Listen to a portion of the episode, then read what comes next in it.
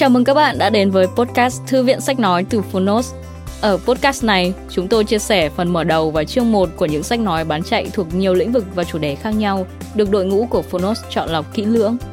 Mong là thông qua podcast, các bạn sẽ tìm thấy những quyển sách phù hợp cho bản thân, kiến thức hữu ích cũng như những nguồn cảm hứng cho đời sống tinh thần và sự nghiệp. Podcast Thư viện Sách Nói được phát sóng đều đặn hàng ngày. Mời các bạn cùng đón nghe! Và nếu yêu thích nội dung này, hãy tải ngay ứng dụng âm thanh số và sách nói có bản quyền Phonos để nghe trọn vẹn cuốn sách.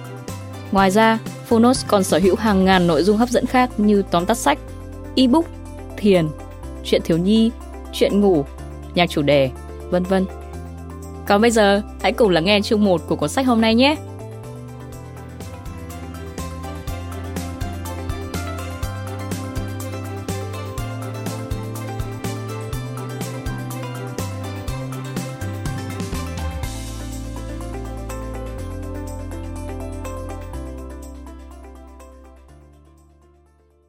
Bạn đang nghe từ Phonos.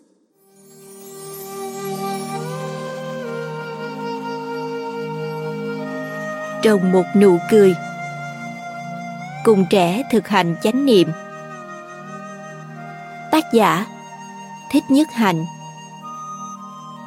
Người dịch, Chân Vịnh Nghiêm, Chân Tại Nghiêm, Chân Trăng Mai Thôn. Độc quyền tại Phonos phiên bản sách nói được chuyển thể từ sách in, theo hợp tác bản quyền giữa Phonos với công ty cổ phần sách Thái Hà.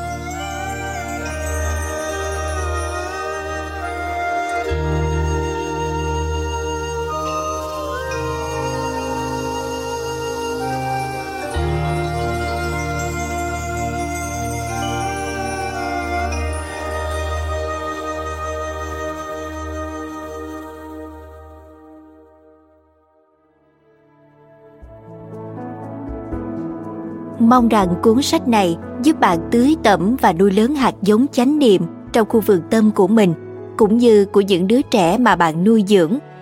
Chúc bạn cùng gia đình, trường học và cộng đồng của mình gặt hái được nhiều hoa trái của bình an, hiểu biết và thương yêu.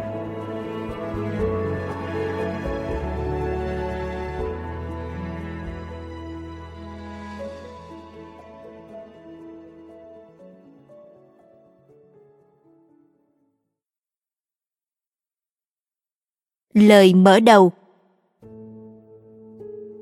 Trong tất cả những điều chúng ta trao truyền cho học sinh, có một điều vô cùng quan trọng nhưng thường bị lãng quên, chính là bài học về sự có mặt đích thực. Một phần vì áp lực hoàn thành chương trình giảng dạy cũng như trách nhiệm quản lý học sinh khiến chúng ta chưa thực sự có mặt cho học trò của mình.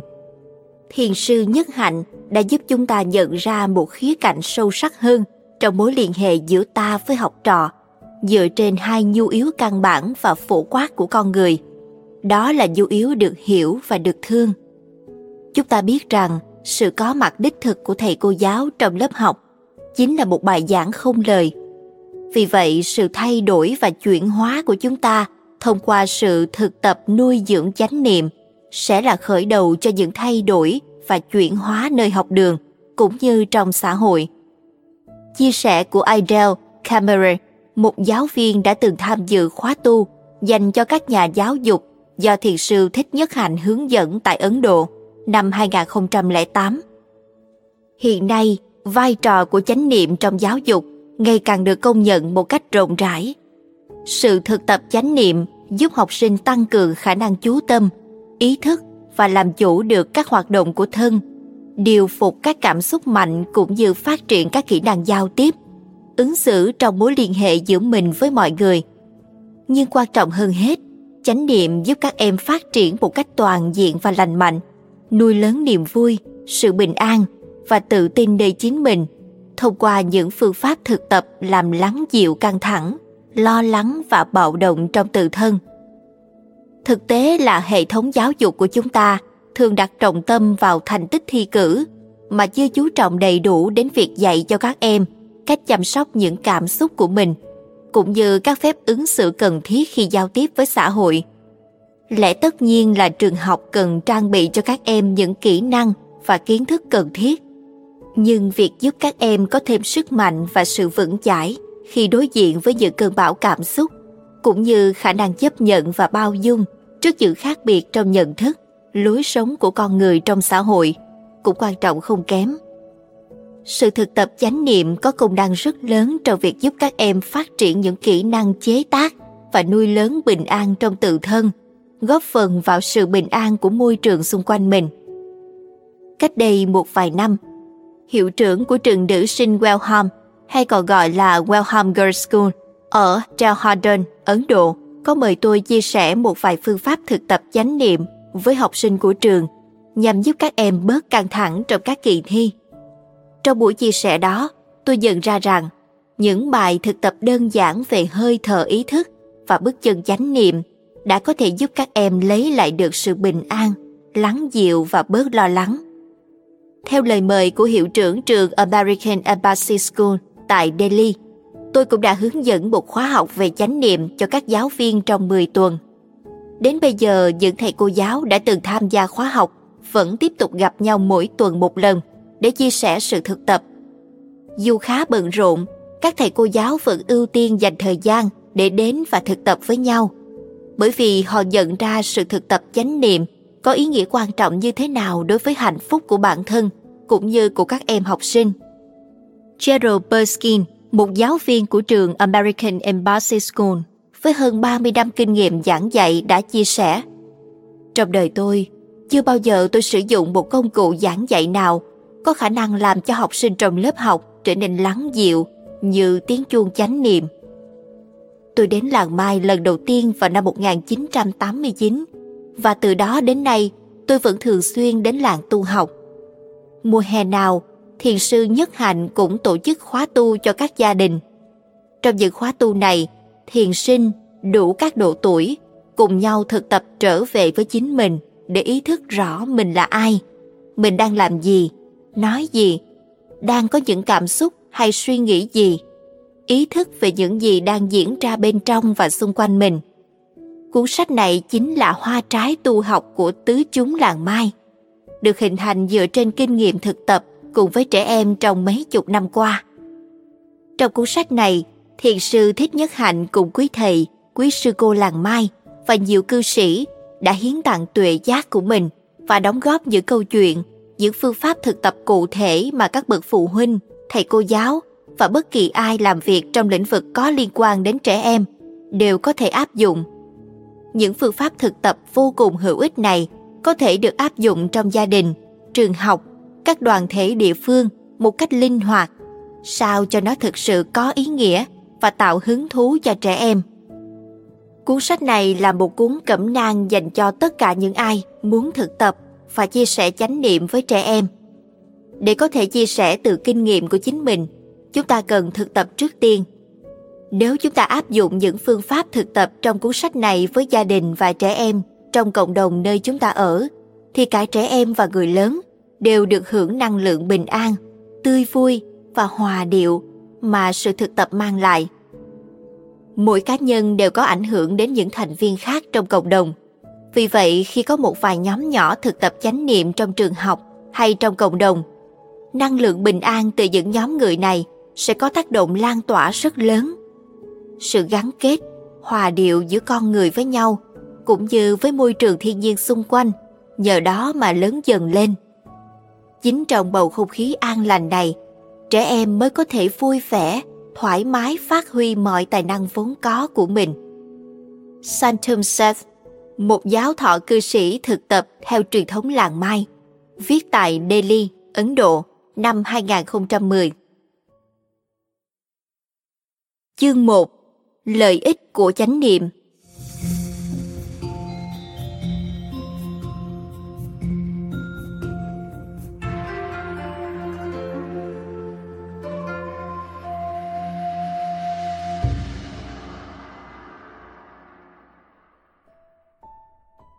trí tuệ là cái mà bạn không thể trao truyền cho người khác.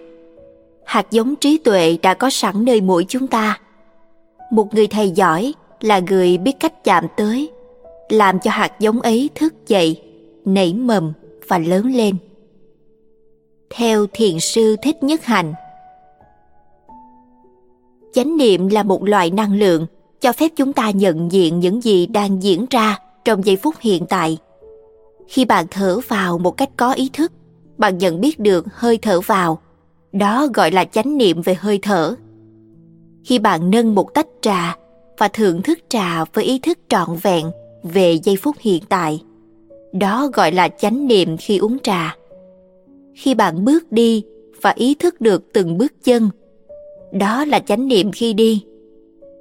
Thực tập chánh niệm không đòi hỏi chúng ta phải đi tới một nơi nào đặc biệt chúng ta có thể thực tập chánh niệm trong phòng hoặc trên đường đi từ nơi này tới nơi khác. Chúng ta có thể làm những việc mà mình vẫn thường làm. Đi bộ, ngồi chơi, làm việc, ăn uống, nói chuyện. Chỉ khác ở chỗ là chúng ta làm những việc đó với ý thức trọn vẹn về những gì mình đang làm. Chánh niệm là một loại năng lượng mà chúng ta có thể tự chế tác cho bản thân ai trong chúng ta cũng đều có khả năng thở vào, thở ra trong chánh niệm. Ai cũng có khả năng bước đi trong chánh niệm. Sống chánh niệm là điều mà ai cũng có thể làm được. Cho nên điều này không có gì quá xa lạ với chúng ta. Trong chúng ta đã có sẵn hạt giống chánh niệm. Nếu chúng ta biết thực tập, hạt giống chánh niệm ấy sẽ lớn lên và mỗi khi cần đến, năng lượng chánh niệm sẽ có mặt ở đó cho chúng ta thực tập chánh niệm sẽ làm cho chất lượng học tập được gia tăng, đồng thời nâng cao phẩm chất cuộc sống của chúng ta. Chánh niệm giúp chúng ta chăm sóc những nỗi khổ, niềm đau trong ta, mang lại bình an, hiểu biết và thương yêu. Chánh niệm còn giúp chúng ta tái lập truyền thông và đưa tới khả năng hòa giải. Nhờ đó, chúng ta có thể tìm lại được niềm vui sống tuy nhiên, chỉ đọc và nói về chánh niệm thôi thì không đủ. Chúng ta cần thực tập chánh niệm. Khi ngắm nhìn hoàng hôn, nếu bạn tỉnh thức, bạn có thể tiếp xúc một cách sâu sắc với hoàng hôn. Nhưng nếu tâm bạn đang mãi nghĩ ngợi vẩn vơ tới những điều khác, bạn sẽ bị kéo về quá khứ hay rong ruổi về tương lai hoặc lo nghĩ về những dự án của mình. Thì khi ấy, bạn không thực sự có mặt và không thể tận hưởng được vẻ đẹp của hoàng hôn. Chánh niệm cho phép chúng ta có mặt trọn vẹn trong giây phút hiện tại, bây giờ và ở đây, để tận hưởng được những màu nhiệm của sự sống, những điều có khả năng nuôi dưỡng, chuyển hóa và trị liệu cho ta. Dừng lại.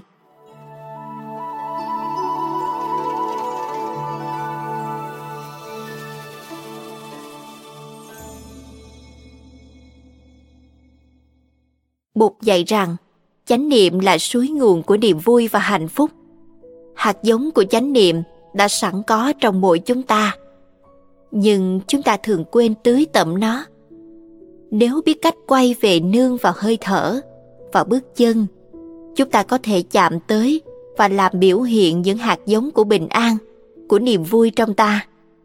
Thay vì nương tựa vào những ý niệm trừu tượng về Bụt, về Chúa hoặc Allah, chúng ta có thể tiếp xúc với Bụt, với Chúa hoặc Allah ngay trong mỗi hơi thở, mỗi bước chân của mình. Điều này nghe có vẻ dễ dàng và ai cũng có thể làm được, nhưng nó đòi hỏi một sự rèn luyện. Thực tập dừng lại là một sự thực tập vô cùng quan trọng. Nhưng làm thế nào để có thể dừng lại? Chúng ta dừng lại bằng cách ý thức về hơi thở vào, hơi thở ra và ý thức mỗi bước chân mình. Vì thế, sự thực tập căn bản của chúng ta là chánh niệm về hơi thở và bước chân. Nếu chúng ta muốn tận hưởng trọn vẹn những món quà mà cuộc sống ban tặng, ta cần thực tập chánh niệm trong mọi sinh hoạt của đời sống hàng ngày. Ngay khi đi vệ sinh, nấu bữa sáng cho các con, lái xe đi làm, hoặc khi dạy dỗ các học sinh trong lớp học. Mỗi hơi thở, mỗi bước chân đều là một cơ hội để ta chế tác niềm vui và hạnh phúc. Cuộc sống luôn đầy rẫy những khó khăn, thử thách. Nếu không có đủ niềm vui, niềm hạnh phúc trong kho dự trữ của mình, ta khó có thể chăm sóc cho nỗi khổ, niềm đau khi chúng ập đến. Với chánh niệm, chúng ta có thể duy trì niềm vui bên trong để sẵn sàng đương đầu với những thử thách trong cuộc sống. Chúng ta có thể chế tác không gian tự do và tình thương bên trong để làm nền tảng vững chắc cho chính mình. Lắng trong.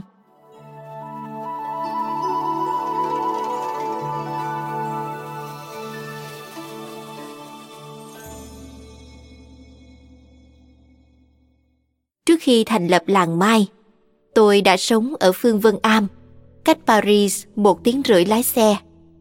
Phương vân am nằm trên một ngọn đồi, xung quanh là rừng cây. Một hôm, có hai cha con người việt đến phương vân am. Người cha muốn nhờ tôi chăm sóc đứa con gái của ông, bé thanh thủy, để ông có thể lên paris lo giấy tờ và kiếm việc làm. Bé thanh thủy khi ấy gần 5 tuổi. Tối nào thanh thủy cũng thấy tôi ngồi. Tôi bảo bé là tôi ngồi thiền, và tôi không hề nói cho bé biết ngồi thiền là gì và ngồi như thế để làm gì? Mỗi tối khi thấy tôi rửa mặt, mặc áo tràng và đi thắp một cây nhang cho thơm thiền phòng, là bé biết tôi sắp đi ngồi thiền. Bé cũng biết là đã đến giờ phải đi đánh răng, thay áo và leo lên chỗ nằm mà không nói chuyện. Một ngày nọ, thanh thủy và mấy em bé khác chơi với nhau trên khu đồi phía sau nhà. Chơi được một lúc, chúng đến xin tôi nước uống tôi đi tìm chai nước táo cuối cùng còn lại và đem rót vào cho mỗi đứa một ly đầy. Ly cuối cùng là của thanh thủy. Ly này lợn cợn sát táo, không trong như ba ly trước. Thanh thủy phụng phịu chê, không uống, rồi lại chạy lên đồi chơi. Chừng một giờ sau, bé quay lại tìm nước uống. Tôi chỉ lên bàn bảo, cháu uống ly nước táo này đi thủy ngoảnh lại nhìn.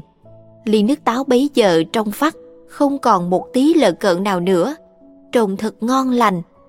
Bé tới gần và đưa hai tay nâng ly nước táo lên uống. Uống được chừng một phần ba ly, thủy đặt ly xuống và ngước mắt nhìn tôi. Có phải đây là một ly nước táo mới không thưa ông? Tôi trả lời, không, ly nước táo hồi nãy đó. Nó ngồi yên một lúc lâu, cho nên trở thành trong vắt và ngon lành như vậy đó cháu. Thủy nhìn lại ly nước táo.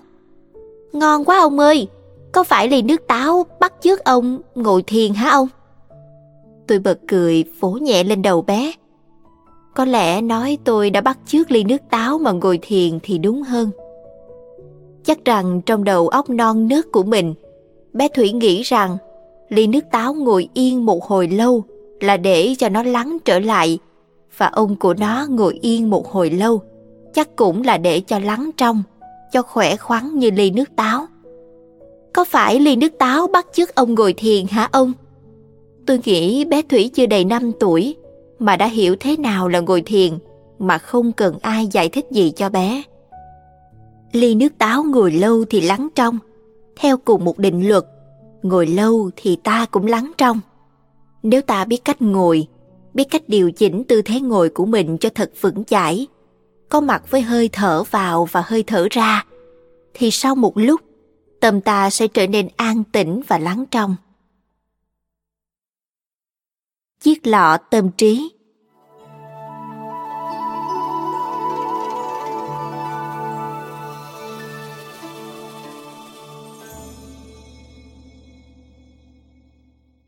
Phỏng theo bài tập gốc trong cuốn sách Peaceful Victory Mediation của tác giả Carrie Lee McLean. Những dụng cụ cần chuẩn bị Chuông nhỏ và dùi thỉnh, bình nước trong, thìa khuấy, cát dịu màu, có thể thay bằng các loại đậu hoặc hạt ngũ cốc như gạo, kê, yến mạch. Những loại hạt mà khi ta thả vào nước sẽ lắng xuống một cách từ từ. Tốt hơn hết là bạn nên thử làm trước, bởi vì một số hạt có thể không lắng xuống mà bị nổi trên mặt nước. Hạt mẹ khô thì nổi, nhưng nếu ta ngâm nước một đêm thì chúng sẽ lắng xuống. Những câu được sử dụng hiệu ứng vang trong bài tập này là những lời hướng dẫn mà bạn có thể sử dụng để chia sẻ với các em. Bạn hãy cho các em ngồi thành vòng tròn, rồi mang một cái bình lớn, trong suốt bên trong chứa đầy nước đặt vào giữa vòng tròn Sau đó, bạn mang những khay đựng cát nhiều màu ra. Bình nước này chính là tâm trí của chúng ta và những hạt cát nhiều màu sắc này tượng trưng cho những suy nghĩ và cảm xúc của chúng ta. Khi vừa thức dậy, trong đầu các em thường có những suy nghĩ nào? Các em nhỏ trả lời: Mong được đến trường để gặp bạn bè, muốn ngủ nướng thêm chút nữa, cảm thấy đói bụng. Mỗi em hãy chọn một màu cát phù hợp với cảm xúc hoặc suy nghĩ của mình, rồi thả nắm cát đó vào bình nước. Yêu cầu một em khác khuấy nước trong bình để các hạt cát xoáy đều lên. Vậy khi đi học, vào buổi chiều và vào buổi tối trước khi đi ngủ, thì các em thường có suy nghĩ gì? Các em có thể chia sẻ về những cảm xúc vui, buồn, khó chịu, giận dữ, bình an hay buồn ngủ xuất hiện trong ngày. Với mỗi cảm xúc, các em tiếp tục rắc các hạt cát màu vào bình. Em bé đang khuấy nước, có thể khuấy nhanh tay hơn. Đây là tâm trí của chúng ta mỗi khi ta vội vã, căng thẳng, tức giận hoặc buồn bã. Các em có thấy rõ mọi thứ trong trạng thái này không? Đây có phải một trạng thái dễ chịu không? Các em thử nêu vài ví dụ về những lúc mình cảm thấy như vậy. Các em nhỏ trả lời: Khi em bị mẹ mắng, khi em sợ hãi, khi em đánh nhau với anh trai. Giờ thì bạn hãy thỉnh một tiếng chuông và cho em bé đang khuấy nước dừng lại. Bây giờ, chúng ta cùng thở với tiếng chuông và quan sát những hạt cát từ từ lắng xuống đáy bình nhé.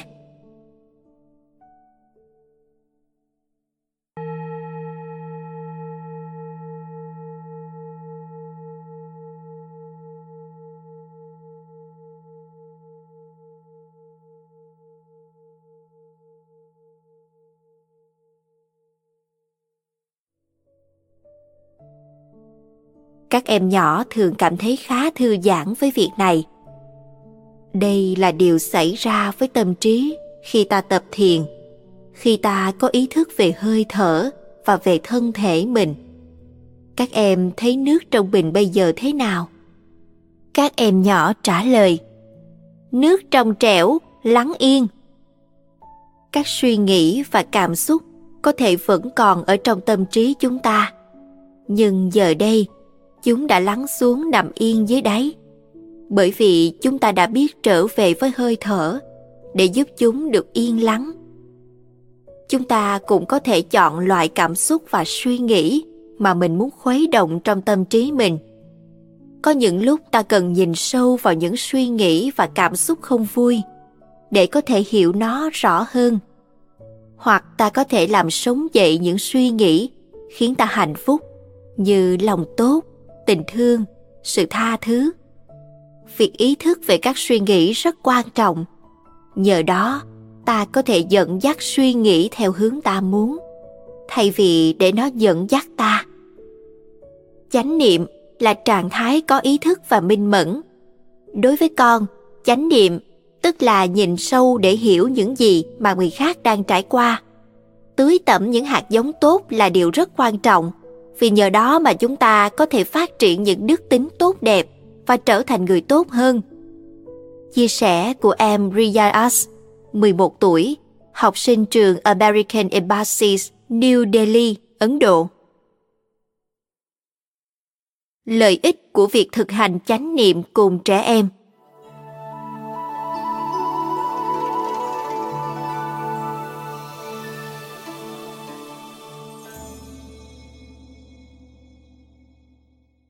phỏng theo tác phẩm Mindfulness, A Guide for Teachers, chánh niệm, cẩm nang cho các giáo viên của tiến sĩ Amy Sonsman.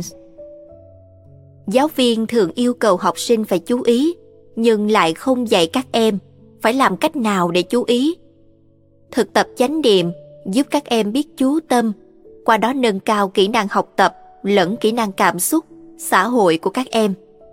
Chánh niệm giúp giảm căng thẳng một cách hiệu quả và thúc đẩy chức năng điều hành của não bộ, tức khả năng tổ chức công việc, quản lý thời gian, đặt ra ưu tiên và đưa ra quyết định. Trẻ em kể cả các em bị chẩn đoán là mắc các chứng rối loạn liên quan đến căng thẳng có thể hưởng lợi từ việc học cách tập trung chú ý trở nên bớt tăng động và phát triển tình thương với chính mình cũng như với người khác. Chánh niệm giúp cho trẻ em tập trung chú ý tốt hơn, yên hơn, giảm căng thẳng và lo âu, bớt tăng động, ý thức hơn về bản thân, biết cách chăm sóc những cảm xúc không dễ chịu, cảm thông và thấu hiểu người khác, biết cách khéo léo giải quyết những xung đột. Đây là chia sẻ của các thầy cô giáo và học sinh, những người đã được hướng dẫn về thực hành chánh niệm nguồn mindful school. Using mindfulness to teach children to be emotionally aware. Empathetic and mindful for their thoughts and action. Chánh niệm giúp cho giáo viên ý thức rõ hơn về bản thân và hòa hợp với học sinh. Dễ dàng nhận biết những nhu yếu của học sinh. Duy trì được sự cân bằng cảm xúc. Giúp nuôi dưỡng một cộng đồng học sinh phát triển toàn diện từ học tập cảm xúc đến xã hội, phát triển cả về chuyên môn lẫn đời sống cá nhân, biết cách quản lý và giải tỏa căng thẳng, giữ gìn mối quan hệ tốt đẹp ở nơi làm việc cũng như trong gia đình. Trích từ sách Mindful Teaching and Teaching Mindfulness của tác giả Deborah Soperline. Cảm ơn các bạn vì đã lắng nghe podcast Thư viện Sách Nói. Podcast này được sản xuất bởi Phonos, ứng dụng âm thanh số và sách nói có bản quyền dành cho người Việt. Hẹn gặp lại các bạn ở những tập tiếp theo.